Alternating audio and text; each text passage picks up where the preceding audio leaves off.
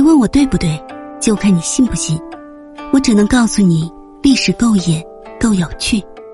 欢迎来听九九八八那些不为人知的野史秘闻。清宫选秀女的真实情况，其事实与美貌无关。清代的后宫，上至皇后，下到宫女，都是从奇人女子中挑选出来的。奇人是清朝独有的，因此。从奇人女子中挑选后宫粉黛的制度，也是清代所独有的。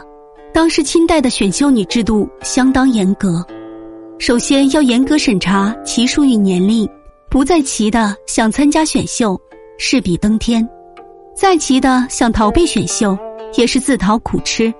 顺治朝规定，凡满、蒙、汉军八旗官员、令户军士。闲散壮丁家中年满十四岁至十六岁的女子，都必须参加三年一度的备选秀女；十七岁以上的女子不再参加。当人们看到“秀女”二字，直觉就是有沉鱼落雁之美。然而，靓丽的容貌是否当选秀女的主要标准呢？清朝末年有一张选秀照片，似乎很难将这张面孔与任何一个表述美貌的词联系起来。非但如此，少女们爱美的天性也成了非分之想。清朝明确规定，八旗秀女略看时必须看其装，严谨时装。而且按照中国的传统观念，好色也是极不名誉的。